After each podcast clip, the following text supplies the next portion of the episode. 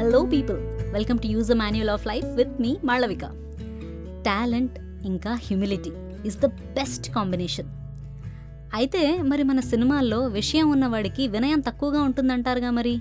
అంటారా? సరే let's get a clarity in this ఒక ఆఫీస్లో ఒక మేనేజర్ ఉండేవాడు. చాలా టాలెంటెడ్ ఎటువంటి ప్రాబ్లం అయినా ఈజీగా హ్యాండిల్ చేసేస్తాడు. క్లయింట్ దగ్గర బ్యాడ్ రెప్యుటేషన్ కూడా రాకుండా చూసుకుంటాడు. వర్క్లోనూ టాలెంటెడ్ మాటల్లో కూడా టాలెంటెడ్ ఫస్ట్లో ఇది టాలెంట్గానే ఉన్నింది. తర్వాత తర్వాత నెమ్మదిగా పొగరు హెడ్ వెయిట్ ఇంకా ఇగో ఇలా చాలా చాలా రకాల ఫేసెస్ రావడం స్టార్ట్ అయింది. ఆఫీస్లో అందరికీ కొంచెం ఇరిటేషన్ వచ్చినా అవసరం ఉంది కదా అని పేషెంట్గా ఉన్నారు. ఇలా నడుస్తూ ఉంది. ఒక ప్రాజెక్ట్ వచ్చింది. యాజ్ యూజువల్ ఒక ప్రాబ్లం వచ్చింది. యాక్చువల్గా ఆ ప్రాబ్లం అసలు అరైజ్ అయ్యేదే కాదు. మేనేజర్ తన పని తను చేసుంటే. కానీ మనోడు చేయలే.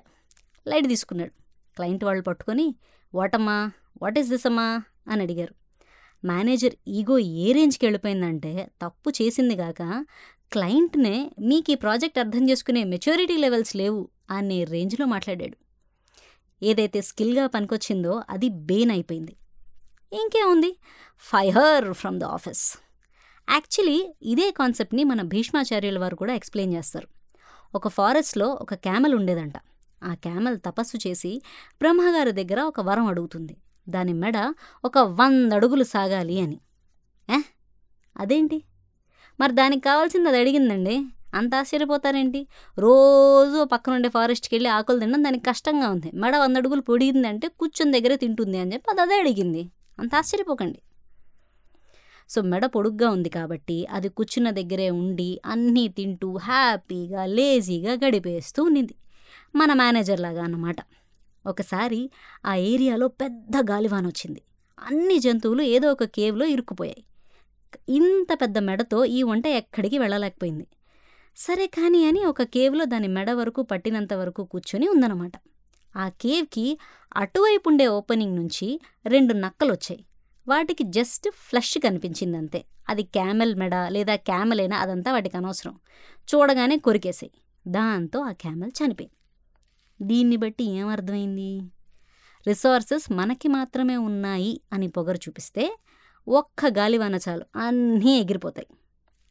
హ్యూమిలిటీ లేని రోజున ఎంత టాలెంట్ ఉన్నా మనల్ని సేవ్ చెయ్యలేదు. ఇంకోటి సక్సెస్ అయినా ఫెయిల్యూర్ అయినా మనతో షేర్ చేసుకోవడానికి కొంతమందిని మనం మనతో ఉండేలాగా చూసుకోవాలి. త్రివిక్రమ్ డైలాగ్లో అయితే ఆనందం వచ్చినప్పుడు పంచుకోవడానికి బాధలో ఉన్నప్పుడు ఓదార్చడానికి నలుగురు లేనప్పుడు ఎంత సంపాదించినా ఎక్కడ ఉన్నా తేడా ఉండదు. అలా అన్నమాట. టేక్అవేస్ బాగానే ఉన్నాయి కానీ ఎక్సర్సైజ్ చేయకపోతే పొట్టొస్తుంది అనేది ఎంత నిజమో టాలెంట్తో పొగరు కూడా అంతే కామన్ కదా అంటారా? I agree. ఎలాగైతే ఎక్సర్సైజ్ చేస్తే పొట్ట తగ్గుతుంది అనేది ఎంత నిజమో మన చుట్టూ ఉండే వాళ్ళతో మాట్లాడుతూ ఉంటే మన పొగరు తగ్గిపోతుంది అనేది కూడా అంతే నిజం. ఎందుకంటే పక్క వాళ్ళతో మాట్లాడుతున్నప్పుడు వాళ్ళ లైఫ్లో చేసిన గొప్ప ఇన్సిడెంట్స్ తెలుస్తాయి. పైకి చెప్పకపోయినా మనం చేయాల్సింది ఇంకా చాలా ఉంది అని మనకు అనిపిస్తుంది. సో మన అచీవ్మెంట్స్ని ఎవడూ బ్రేక్ చేయలేడు అనే యాటిట్యూడ్ని ముందు మనం బ్రేక్ చేసేయాలి. ఇంకా మిమ్మల్ని ఎవరు ఆపలేరు నాన్న.